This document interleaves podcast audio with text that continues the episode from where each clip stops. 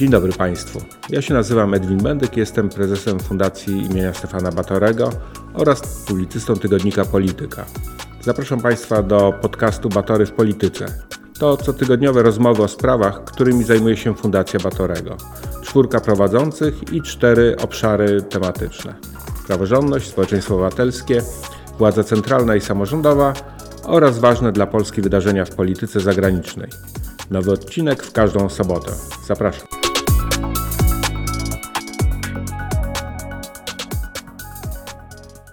Dzień dobry, nazywam się Krzysztof Izdebski i zapraszam Państwa na kolejny odcinek podcastu Batory w Polityce. Dzisiaj porozmawiamy o odporności, ale nie chodzi o przygotowanie swojego organizmu na sezon jesienno-zimowy. Będziemy mówić o diagnozie, którą Państwu wystawili eksperci współpracujący z Fundacją Batorego. Właśnie okazał się raport pod tytułem Ocena odporności państwa na nadużycia władzy, w którym to autorzy dokonują oceny funkcjonowania państwa w kilku obszarach: rząd, parlament, sądownictwo, prokuratura i społeczeństwo obywatelskie. Na ile te instytucje są przygotowane do walki z korupcją? Czy w ogóle państwo jest w stanie poradzić sobie z nadużyciami władzy? Między innymi na te pytania odpowie mój dzisiejszy gość, a jednocześnie kierownik całego projektu badawczego, doktor habilitowany Grzegorz Makowski z Fundacji imienia Stefana Batorego oraz wykładowca w Szkole Głównej Handlowej w Warszawie. Dzień dobry, cześć. Dzień dobry, cześć. E, zanim zanurzymy się głębiej w ten e, raport, e, jego wyniki, ale też metodologię, chyba musimy wyjaśnić słuchaczkom i słuchaczom kilka pojęć. Więc mam do Ciebie prośbę, żebyś powiedział, o co chodzi w ogóle z tymi nadużyciami władzy, co rozumiesz jako te nadużycia władzy, no i też czym jest owa odporność. No, próbujemy znaleźć e, trochę inny język e, mówienia o korupcji niż e, ten, do którego przywykliśmy.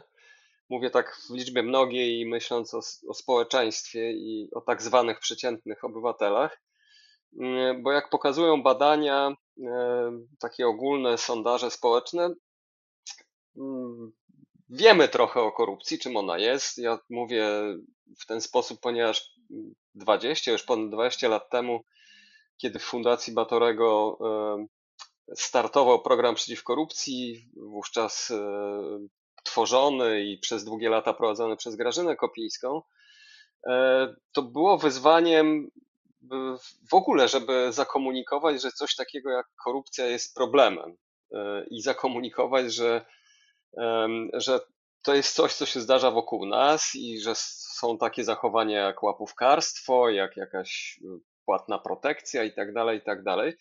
Więc te ponad 20 lat temu to wyzwaniem było przedstawienie takiego abecadła, pokazanie naprawdę najprostszych y, pojęć y, opisujących korupcję, sprowadzających je do, do przestępstwa uświadomienie społeczeństwu, y, że ta przestępczość jest wokół nas wówczas, a wtedy wówczas naprawdę była wokół nas. Była w szpitalach bardzo powszechnie, w szkołach, na uczelniach. Y, bardzo łatwo było się zetknąć z korupcją. I od tego czasu do naszej świadomości już dotarło, że to jest przestępstwo, że to jest coś godnego potępienia moral... Y, ze względu moralnego.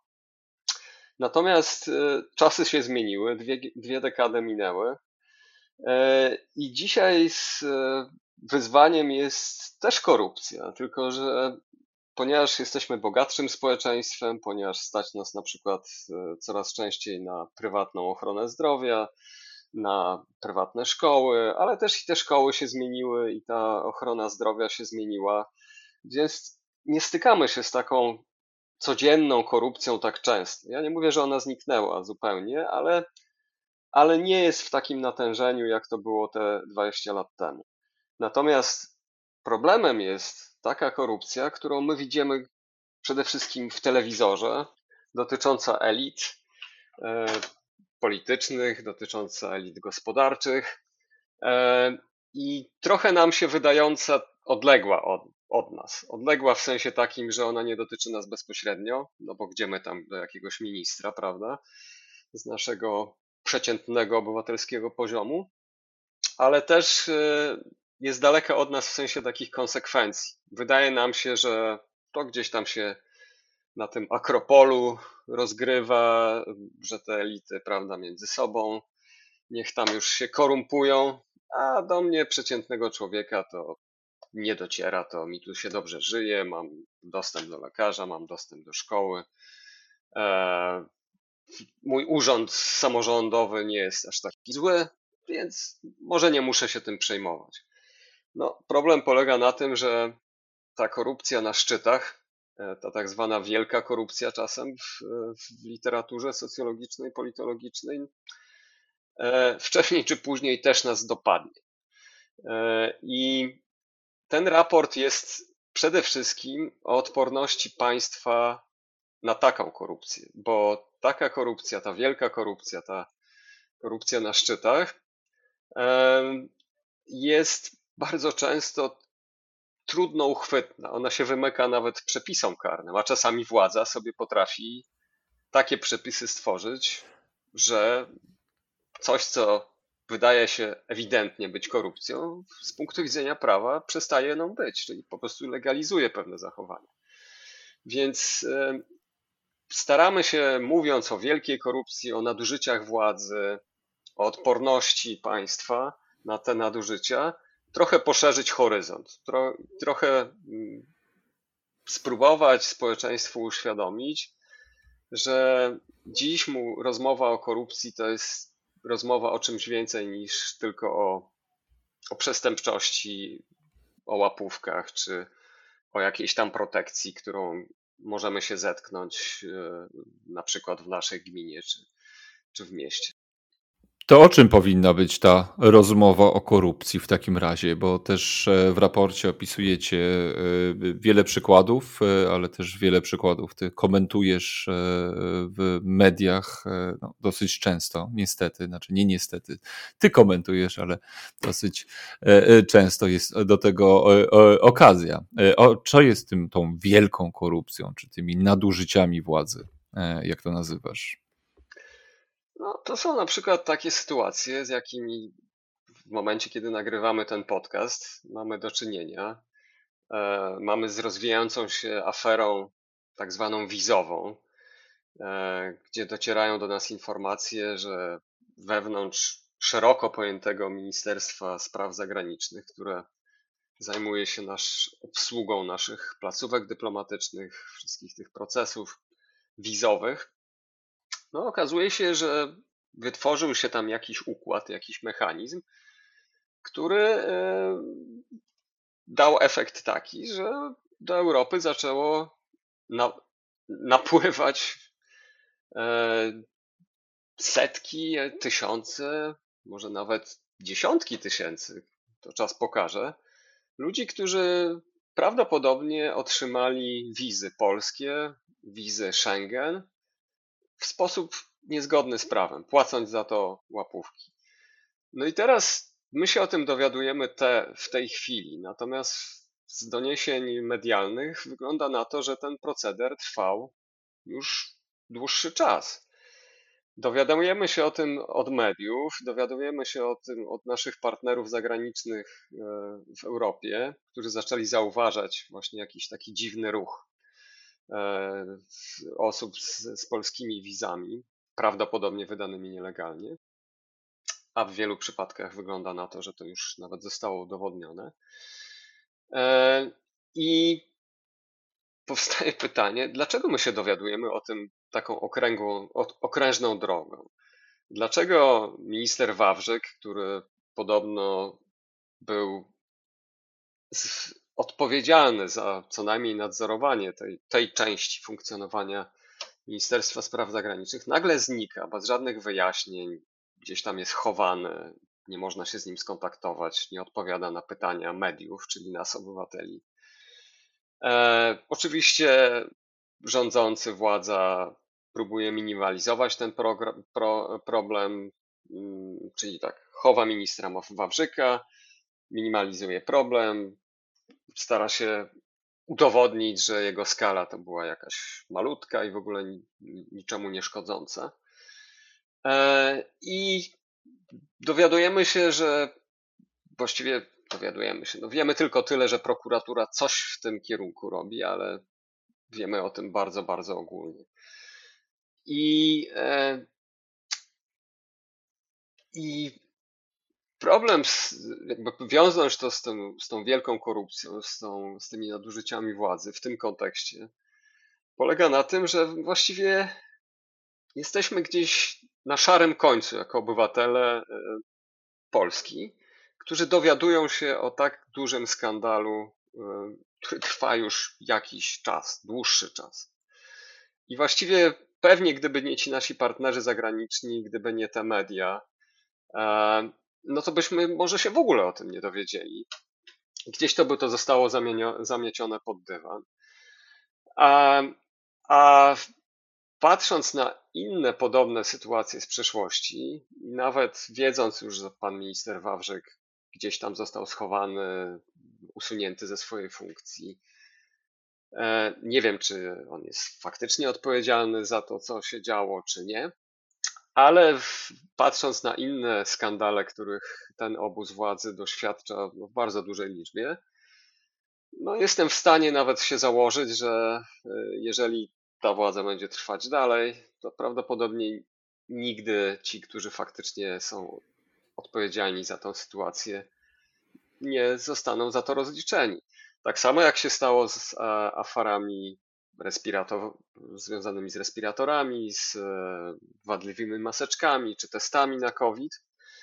E, bo elementem tej wielkiej korupcji jest też to, że ci, którzy podejmują złe decyzje, mm, powodujące utratę czegoś e, istotnego z punktu widzenia interesu publicznego, pieniędzy, prestiżu, zaufania, tak jak w przypadku tego tego wizowego skandalu, czyli zaufania nas, Polski, wobec innych partnerów, którzy są w systemie Schengen na przykład. I mają prawo wierzyć, że my wizy szengeńskie wydajemy zgodnie z prawem i wpuszczamy takich ludzi, którzy, którzy no, mogą się faktycznie znaleźć na terenie Unii Europejskiej.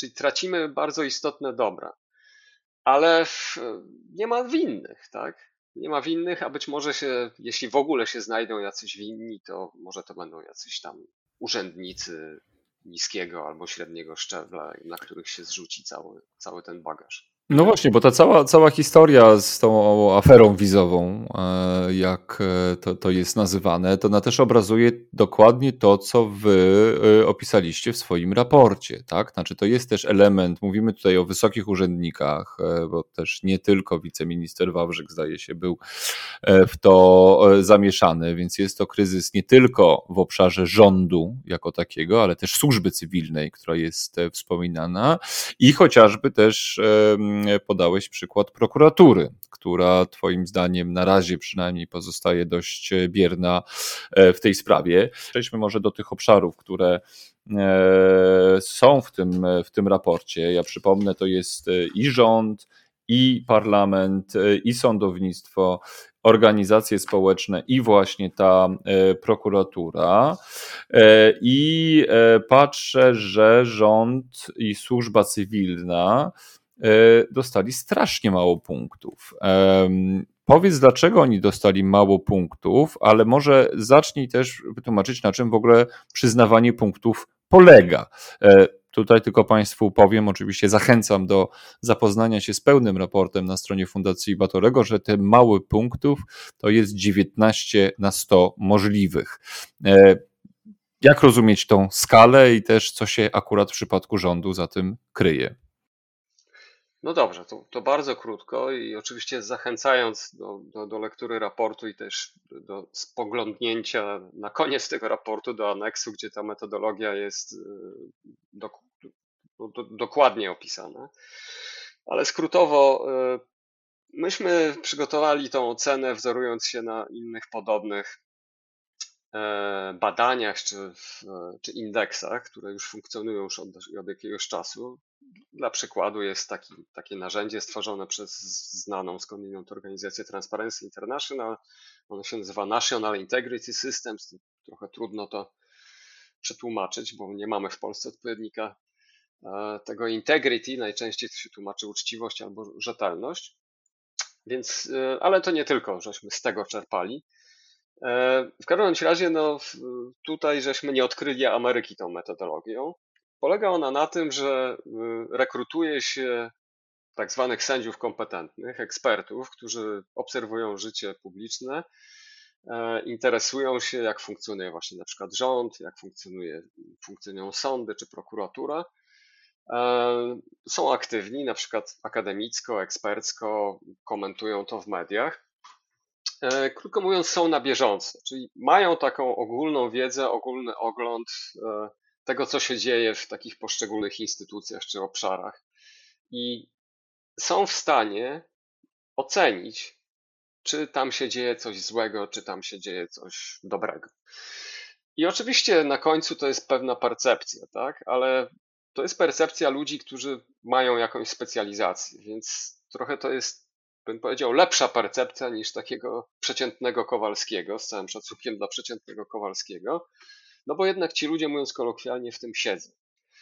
Więc oczywiście oni mogą się mylić, mogą jakoś e, swoje, e, swoje, swój krytycyzm zaostrzać z tego względu, że, że bliżej się przyglądają tej czy innej instytucji.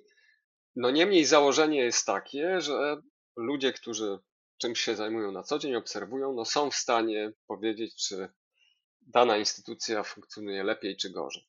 Więc to jest pierwsze założenie. Natomiast e, skala e, od 0 do 100 no, pozwala nam zniuansować te oceny. Każdy z tych obszarów, o którym wspomniałeś, był oceniany przez dwóch ekspertów, dlatego żeby oni sami, tak powiem, siebie może trochę kontrolowali, równoważyli. E, więc co najmniej dwóch ekspertów na, na obszar, po to, żeby uzyskać troszkę bardziej taki wyważony obraz, wyważoną ocenę. I ta skala od 0 do 100, już nie tłumacząc, jak się do niej nie dochodzi, no w każdym razie ona nam pozwala, e, pozwala zniuansować te oceny, wyważyć oceny ekspertów, no i uzyskać pewien obraz tej jakości funkcjonowania instytucji, które myśmy wzięli pod uwagę. A dlaczego te instytucje, które wymieniłeś, wzięliśmy pod uwagę? Dlatego, że rząd, służba cywilna mm, to są główne w Polsce, główne ośrodki władzy wykonawczej. No, parlament to parlament, to jest władza ustawodawcza, sądownictwo to jest ta trzecia władza. Więc przede wszystkim mamy, chcieliśmy ocenić trzy najważniejsze ustrojowe instytucje państwa. Prokuraturę, dlatego że no to jest główny mm, instrument państwa, żeby walczyć z przestępczością, a z przestępczością korupcyjną w szczególności. No i społeczeństwo obywatelskie, dlatego że, że społeczeństwo, bez społeczeństwa, bez zaangażowania nas, obywateli, chociażby w formie jakiejś kontroli społecznej, protestu, monitorowania, domagania się o informację publiczną, czy sygnalizowania na przykład nieprawidłowości, no nie da się walczyć skutecznie z korupcją. Znaczy, z korupcją można i z nadużyciami władzy można walczyć wtedy, kiedy społeczeństwo jest w to też jakoś zaangażowane, jakoś wystarczająco. Więc dlatego te Dlatego te, mm, te, te pięć, pięć instytucji, pięć e, obszarów życia publicznego. E, I to nam się składa na taki obraz e, państwa, które chciałoby się, żeby właśnie było odporne na nadużycia i, i w tym w szczególności na korupcję. A, dodam jeszcze jedną rzecz, że ta odporność była mierzona według prawie setki stwierdzeń. E, stwierdzeń wyrażających pewne optimum, do którego chcielibyśmy e, dojść, czyli na przykład, nie wiem, żeby system oświadczeń majątkowych działał dobrze, żeby można było łatwo z niego korzystać i żeby wszyscy wypełniali oświadczenia majątkowe rzetelnie, zgodnie z prawdą i w sposób klarowny. Albo żeby, nie wiem, urzędnicy na przykład ponosili odpowiedzialność dyscyplinarną, jeżeli podejmują złe decyzje szkodliwe, czy nadużywają swojej funkcji. E, albo... No, tu, tu, ci wejdę, przepraszam, w słowo jeszcze, bo być może to jest to, co chciałeś powiedzieć po albo, ale ja tylko powiem, żeby też osadzić znowu to w kontekście mm, e, tej afery wizowej. Też spra sprawdzaliście, czy rząd podejmuje decyzje dotyczące przeciwdziałania i zwalczania korupcji, nie kierując się partykularnym interesem partyjnym swojego zaplecza politycznego.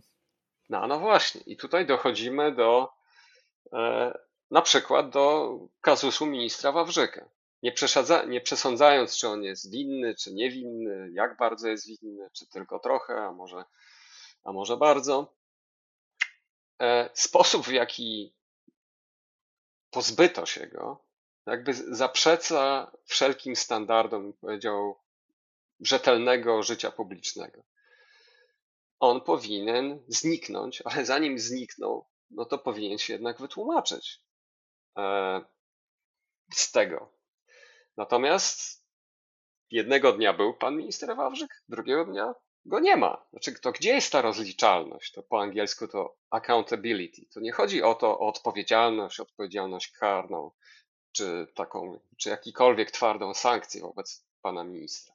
Chodzi w ramach tego, z tej rozliczalności, accountability i z, z punktu widzenia życia publicznego, jakości życia publicznego, żeby ono się wytłumaczył.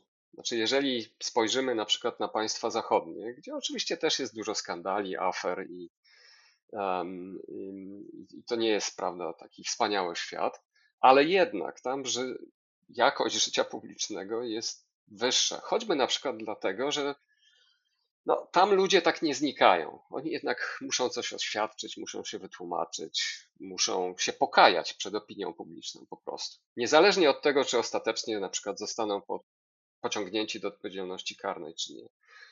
U nas e, albo się znika, albo się odchodzi w chwale, mówiąc krótko, chociaż wszyscy wiedzą, że zaniedbania były i tak naprawdę to odejście, dymisja się, się należała. E, natomiast jeszcze jedna rzecz taka propos, już tak na kanwie tej afery mm, wizowej, która no, wszystko na to wskazuje, jest aferą korupcyjną. E, ja bym powiedział tak, no, jeżeli się degeneruje administrację rządową, e, służby dyplomatyczne, służbę cywilną, degeneruje się ją w taki sposób, że najwyższe stanowiska przestają być obsadzane według kryterium merytorycznego, doświadczenia, powiem, sprawności takiej w, w zarządzaniu sprawami, którymi się powinni ci ludzie zarządzać, a dominuje kryterium polityczne. E, I to jest główny y, przesłanka do zatrudnienia kogoś na stanowisku dyrektora, naczelnika, czy, czy kogokolwiek innego na, na wysokim stanowisku w służbie dyplomatycznej czy w służbie cywilnej, to automatycznie zwiększamy sobie ryzyko występowania takich zjawisk, z jakimi właśnie mamy do czynienia. To w literaturze socjologicznej czy politologicznej jest nawet pokazane na liczbach, tak? To znaczy, im mniej, mm, im więcej, przepraszam, uznaniowości w obsadzie stanowisk, im większe upartyjnienie, upolitycznienie administracji publicznej, tym większe ryzyko e, korupcji urzędniczej. A wszystko wskazuje na to, że z taką korupcją urzędniczą w przypadku afery wizowej mamy do czynienia, a wcześniej w przypadku, nie wiem, afery respiratorowej czy afery maseczkowej, to też zresztą niedawno nam przypomniał, przypomniała Najwyższa Izba Kontroli, mechanizm był podobny. Tak? Znaczy tam, gdzie nie ma odpowiedzialności, tam, gdzie dominuje interes partyjny, polityczny, no to się na bok odkłada e, wszystkie inne interesy, które powinny być nam bliższe.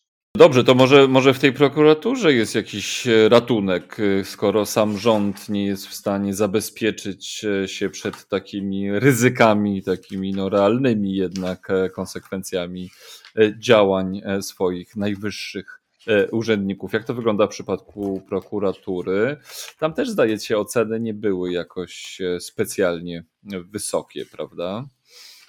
No, bardzo nie, niespecjalnie wysokie. Ta prokuratura uzyskała od naszych ekspertów 26 punktów na 100 możliwych, czyli mniej niż 1 trzecia.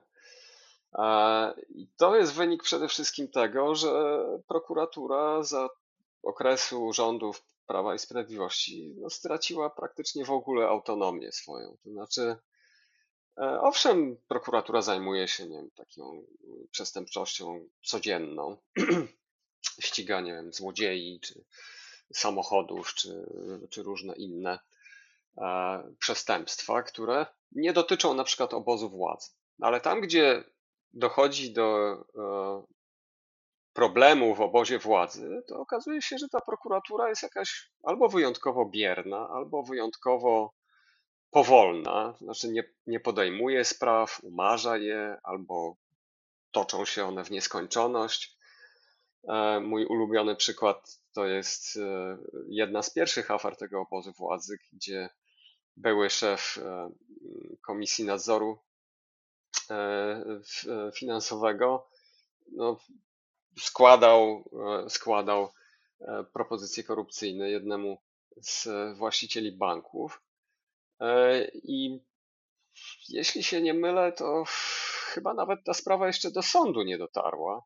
A nawet jeśli dotarła, to to jest jakieś e, zdarzenie, bym powiedział, ostatnich miesięcy, a to była afera bodajże z 2017 czy nawet 2016 roku. Więc mm, wszystko wskazuje na to, że nie bardzo zależy prokuraturze na wyjaśnianiu takich spraw, gdzie, y, gdzie, gdzie są zaangażowani jacyś e, wysocy przedstawiciele tej władzy. Już nie wspomnę o innych aferach, które, w których sprawy w ogóle zostały poumarzane. Afera dwóch wież, czy e, przed wyborami, tak nomen omen, w 2019 roku nagle została umorzona i po prostu te sprawy nie są wyjaśniane. E, no więc jeżeli mówimy o odporności państwa i ta odporność powinna polegać na tym, że no mamy takie przeciwciała, które pozwalają nam trochę nie lubię tych e, medycznych e, porównań, no ale już zostańmy przy tym. No, ta prokuratura to jest takie przeciwciało na prawda, chorobę, którą jest ta korupcja, czy wielka korupcja, e, gdzieś, która gdzieś tam od opon mózgowych się zaczyna. Jak ona nie działa, no to choroba się pogłębia. E, no dobrze, to jak ona nie działa, to może przynajmniej trochę nadziei wlejmy w uszy i serca e, słuchaczek i słuchaczy. E, parlament na pewno działa świetnie i prowadzi kontrolę, która doprowadza do rozliczenia winnych, prawda? Powiedz, że tak. Trochę tak, to znaczy. O. Oczywiście pewnym idealizmem jest oczekiwanie, że parlamentarzyści, którzy popierają rząd, no, zaczną mu się stawiać i, e, i kogo kontrolować faktycznie. Niestety w naszej kulturze parlamentarnej i w ogóle politycznej to się nie zdarza, w przeciwieństwie na przykład do państw anglosaskich, gdzie, gdzie parlamentarzyści obcy, opcji rządzącej nie, w Wielkiej Brytanii czy w Stanach Zjednoczonych potrafią się postawić swojej administracji. U nas, szczerze mówiąc, nie pamiętam takich przypadków. E, a już na pewno nie za tej władzy. Natomiast faktycznie posłowie opozycji, tu wspomnę z imienia i nazwiska, zwłaszcza poseł Joński, poseł Szczerba, oni naprawdę się wyspecjalizowali w wprowadzaniu kontroli e, parlamentarnych na tyle, na ile im pozwala mandat po prostu i na tyle, na ile pozwalają im ich kompetencje parlamentarzystów. I robią to świetnie. No tylko, że oni nie zastąpią prokuratury, nie zastąpią e, sądów. To, co mogą zrobić i robią to bardzo dobrze, to nagłaśniają te sprawy, pomagają w ten sposób mediom i no, nie pozwalają zamiatać e, tych, tych problemów e, pod dywan. I, no i to powinna robić opozycja przede wszystkim, zwłaszcza jeżeli większość rządząca nie jest w stanie zdobyć się na jakikolwiek krytycyzm. No i oczywiście mamy Senat, który trochę innymi metodami też próbuje reagować na te na różne zdarzające się nadużycia, tworzy swoje komisje, które próbują coś wyjaśnić. Natomiast no, w demokracji współczesnej, w, demokracji liberalnej, żeby ona była odporna na nadużycia władzy, żeby państwo demokratyczne było odporne na nadużycia władzy, to musimy mieć coś, co się nazywa checks and balances, czyli musimy mieć takie organy władzy, te ustrojowe przede wszystkim, tę wykonawczą, tą ustawodawczą i tą sądowniczą, żeby one nawzajem się nie tylko równoważyły, ale żeby nawzajem się e, kontrolowały. W naszym przypadku mamy właściwie wyłączoną kontrolę parlamentarną. Mamy tylko tych posłów opozycji, e, ale z wieloma ograniczeniami. Sądy są pod bardzo dużym naciskiem, nawet jeżeli ciągle zachowują e, stosunkowo dużą niezależność, co nam wyszło w tej ocenie, to jednak czasami, często nie są w stanie zareagować na nieprawidłowości, które władza stwarza, dlatego że, żeby one mogły zareagować, to musi do nas, do nich przyjść materiał, a ten materiał przychodzi od prokuratury, a jak prokuratura nie formułuje aktów oskarżenia, nie doprowadza spraw do etapu sądowego, no to sądy się nie będą zajmować tymi sprawami. Więc mamy państwo, które powinno mieć trzy zdrowe nogi, a właściwie nie ma ani jednej zdrowej nogi. Ale jeżeli mówisz e, o tych nogach już, no to e, trudno mi jest e, też nie patrzeć na państwo jako na organizm właśnie i zdrowy organizm państwowy też powinien opierać się na zasadzie trójpodziału władzy. No i te sądy jeszcze nam zostają, które są stosunkowo dobrze przez Was ocenione, bo powyżej tych 50, może czy równe nawet 50, ale tam część tych elementów powyżej 50, e, ale to i tak chyba nie jest, nie jest dobrze. Znaczy, czy, czy te sądy jednak stanowią jakąś zaporę e, przed tą korupcją, czy rzeczywiście zmierzamy do tego, że powoli, powoli kolejna instytucja, tak istotna właśnie jak sądy powszechne, szczególnie tutaj w tym kontekście te sądy karne, które zajmują się potencjalnie sprawami e, korupcji, będą o ten interes publiczny, o interes nas, podatników, dbać. Tak, no faktycznie sądy zostały ocenione stosunkowo najlepiej. Na, na te 100 punktów od naszych ekspertów uzyskały 50, czyli są w połowie. No tylko, że to jest taki trochę problem, czy to jest szklanka do połowy pusta, czy pełna. No, a ja bym nawet zaostrzył, no, gdyby to przenieść na takie oceny szkolne czy akademickie, no to jak ktoś dostaje połowę punktów y, potrzebnych na zaliczenie, no to sorry, nie zaliczę, bo to jest za mało. Trzeba mieć co najmniej 51.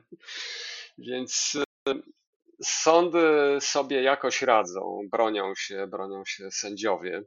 Ciągle jest Wydaje mi się, chociaż nikt tego chyba nie policzy, nie jest w stanie tego jakoś na liczbach pokazać, ale wydaje mi się, że i intuicja naszych ekspertów, i nasza, i moja jest taka, że no jednak sędziowie jakoś dają odpór. To znaczy, oni ciągle są w stanie zachować niezawisłość, niezależność.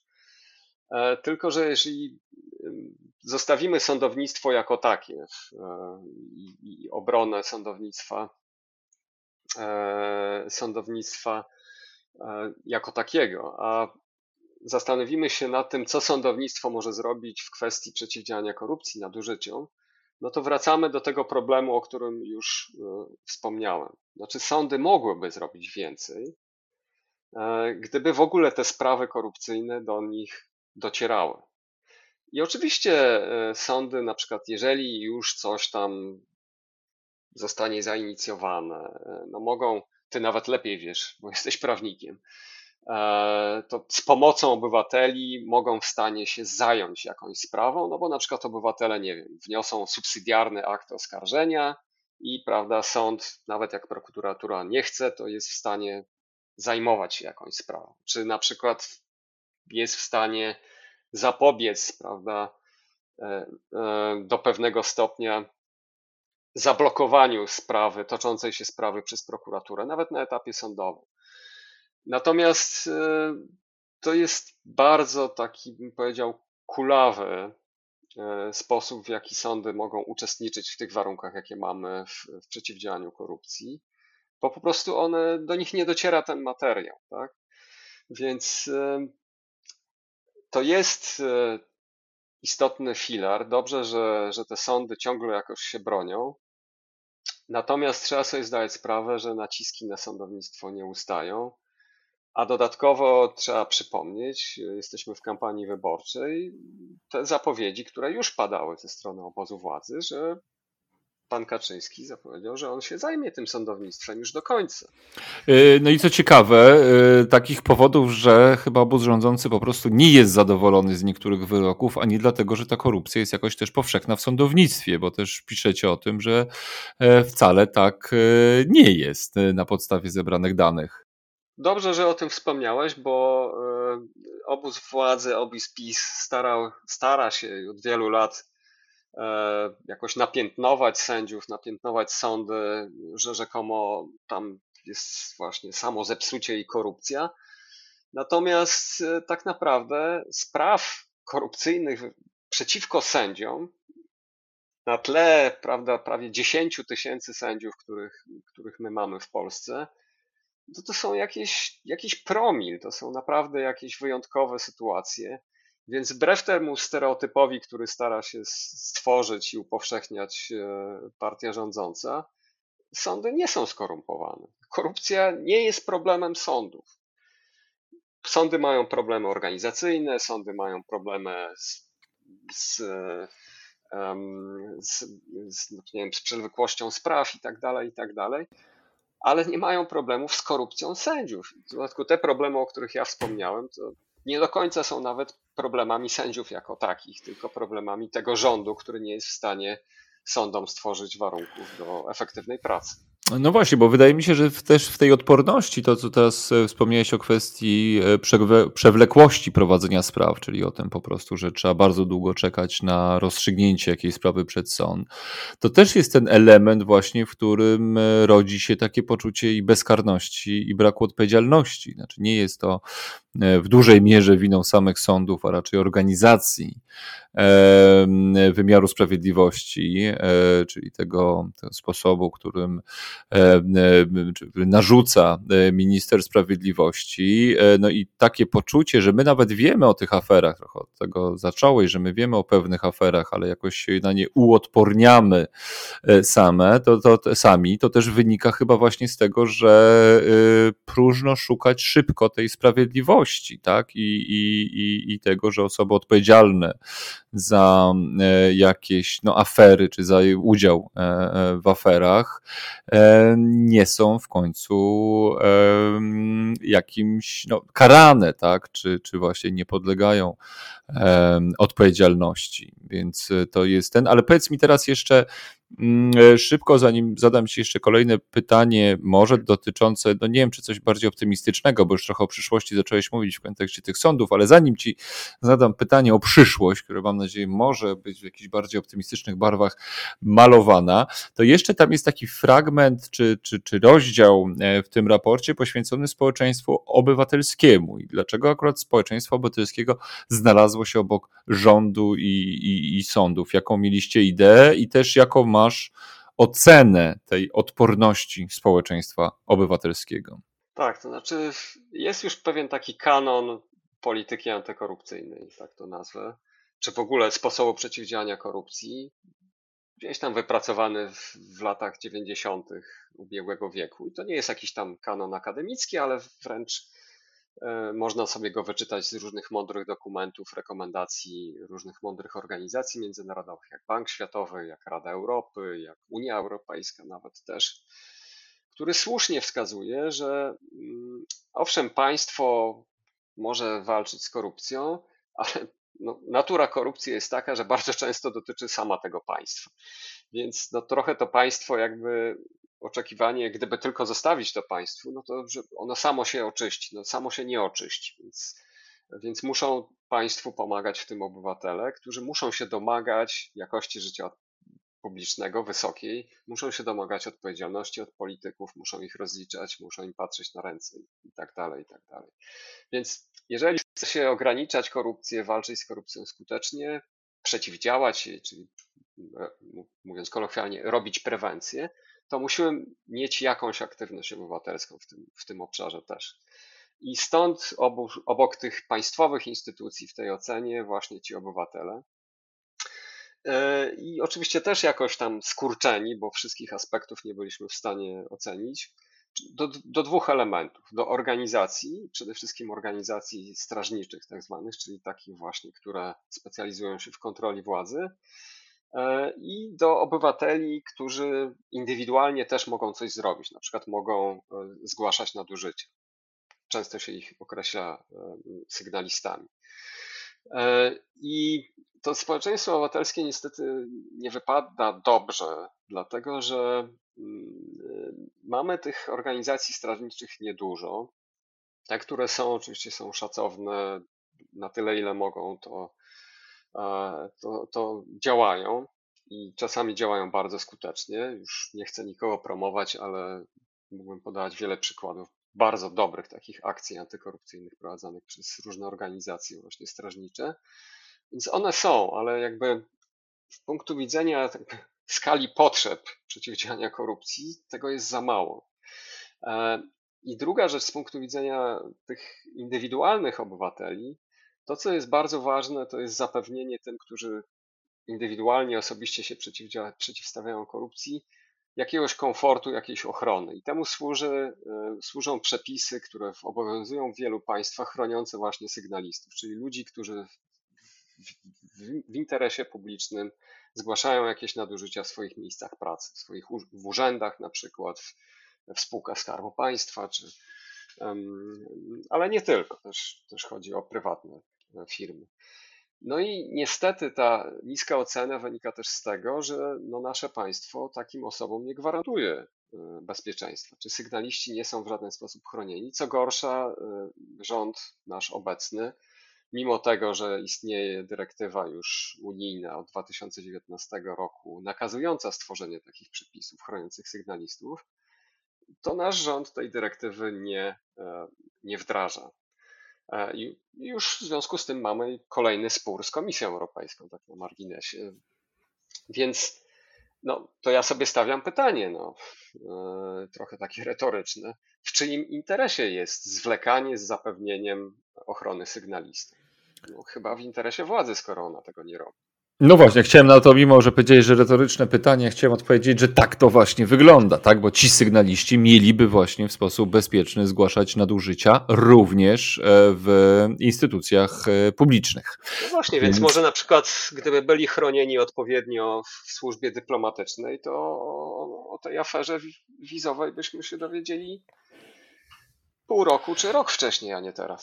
No dobrze, a teraz weźmy te, te, te wasze rzeczywiście bardzo drobiazgowe i, wielopoziomowe analizy yy, na warsztat tego, co można z nimi zrobić. Znaczy, czy też yy, z, na podstawie tych danych, które wy opracowaliście i, i takich ilościowych, i jakościowych, to daje nam e, jakąś podstawę do tego, żeby no, mieć konkretne pomysły na to, jak tę sytuację rozwiązać. Po prostu rozwiązać, oczywiście mam na myśli tutaj e, tą sytuację polepszyć. E, czy to w ogóle jest e, możliwe w sposób e, prosty?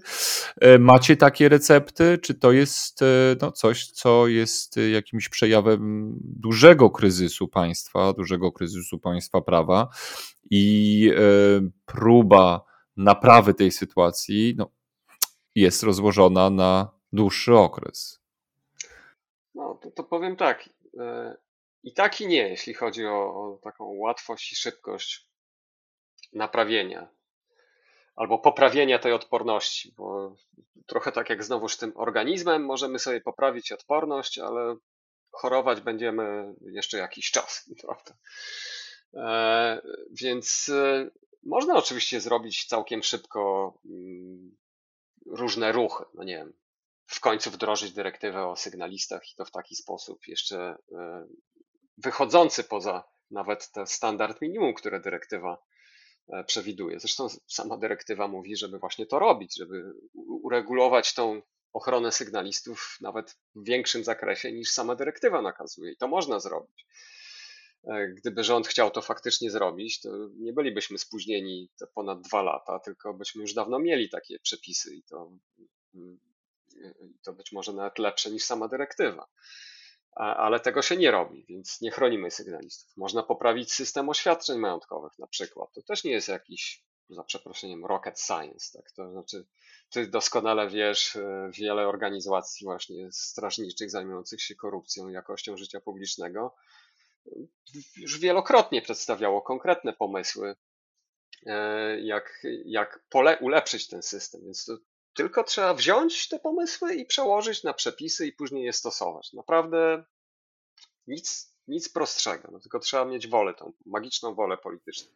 Jeszcze przypomnę jedną rzecz. Myśmy w Fundacji Batorego już w 2017 przygotowali projekt ustawy o ochronie sygnalistów przed samą dyrektywą, ale już właściwie bardzo w dużym stopniu spełniający jej, jej, jej wymogi. Więc na przykład rząd nie musi pisać własnych projektów. Mógłby wziąć ten projekt i może go trochę ulepszyć, uaktualiz- zaktualizować i go wdrożyć.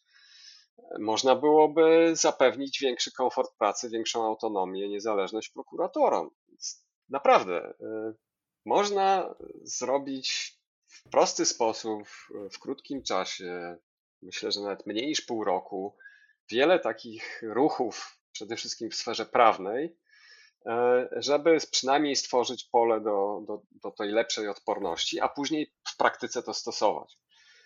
No, tylko, że nawet najlepszy system oświadczeń majątkowych, czy najwspanialsze przepisy chroniące sygnalistów e, nie zadziałają, jeżeli nie będziemy mieli e, przywróconej tej praworządności.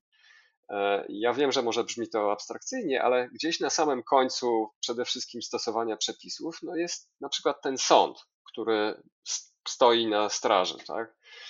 Ostatecznie i praworządności i, daje gwarancję, e, że, że sprawy zostaną wyjaśnione, winni zostaną skazani, niewinni uniewinnieni i tak dalej, i tak.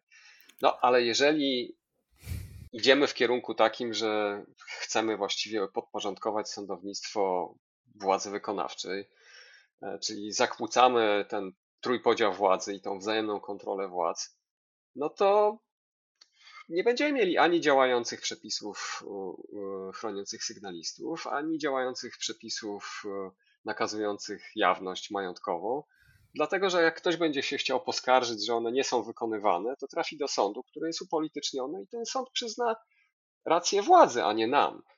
Czyli będzie działał w interesie partyjnym, a nie w interesie y, publicznym. Więc na, na górze tego wszystkiego, no jednak jest konieczność przywrócenia e, praworządności, o której już tyle lat mówimy. E, mówimy, mam nadzieję, że będziemy mówić e, o tej praworządności tylko w kontekście jej przywracania i już kolejnych rozwiązań, bo rzeczywiście tych propozycji, jak wspomniałeś, w wielu zresztą obszarach te, te organizacje społeczne, które były tym tematem, czy ostatnim tematem naszej rozmowy, przygotowały dużo. Też zachęcam Państwa do szukania różnych propozycji, nie tylko w kontekście prokuratury, sądownictwa, ale też e, właśnie rozwiązań chociażby związanych e, z mediami e, czy kontrolą służb specjalnych. Grzegorzu, bardzo Ci dziękuję za tę rozmowę. Nie wiem, czy tak do końca optymistycznie ją zako- zakończyliśmy, ale jednak ja mogę optymistycznie. optymistyczne na koniec. Dobrze, o, no to bardzo mi zależy, że rzeczywiście słówko optymistyczne, tak żeby pozostawić słuchaczki i słuchaczki, słuchaczy w jakimś właśnie nastroju no, że coś może zmienić się na dobre. Mam nadzieję, że to jest ta pozytywna e, nuta, którą chcesz zakończyć naszą audycję. Więc ta pozytywna nuta to jest coś, co wychodzi poza ten raport, o którym żeśmy tyle rozmawiali, ale to jest to, że mamy ciągle jeszcze wolne, e, pluralistyczne media. I wiele tych tematów, o których sobie rozmawiamy, właściwie by nie istniało, gdyby jednak nie dziennikarze, i to jest jeszcze jeden taki zasób, który, który nas trochę trzyma przy tej demokracji. E, to prawda, nie narzekajmy tak bardzo na media. One nie zawsze piszą tylko i wyłącznie o tym, co nam się wydaje w danym momencie ważne, ale wtedy, kiedy trzeba reagować na różne nieprawidłowości, to one są e, i e, dają nam rzeczywiście nadzieję na to, że może być lepiej. Bardzo dziękuję. Moim i Państwa gościem był doktor habilitowany Grzegorz Szmakowski z Fundacji Minia Stefana Batorego oraz wykładowca w Szkole Głównej Handlowej w Warszawie, a dzisiaj głównie jako e, kierownik e, projektu e, badawczego pod tytułem Ocena odporności państwa na nadużycia władzy. Zachęcam Państwa do zapoznania się z tym raportem na stronach Fundacji Batorego. Dziękuję Ci bardzo. Dziękuję.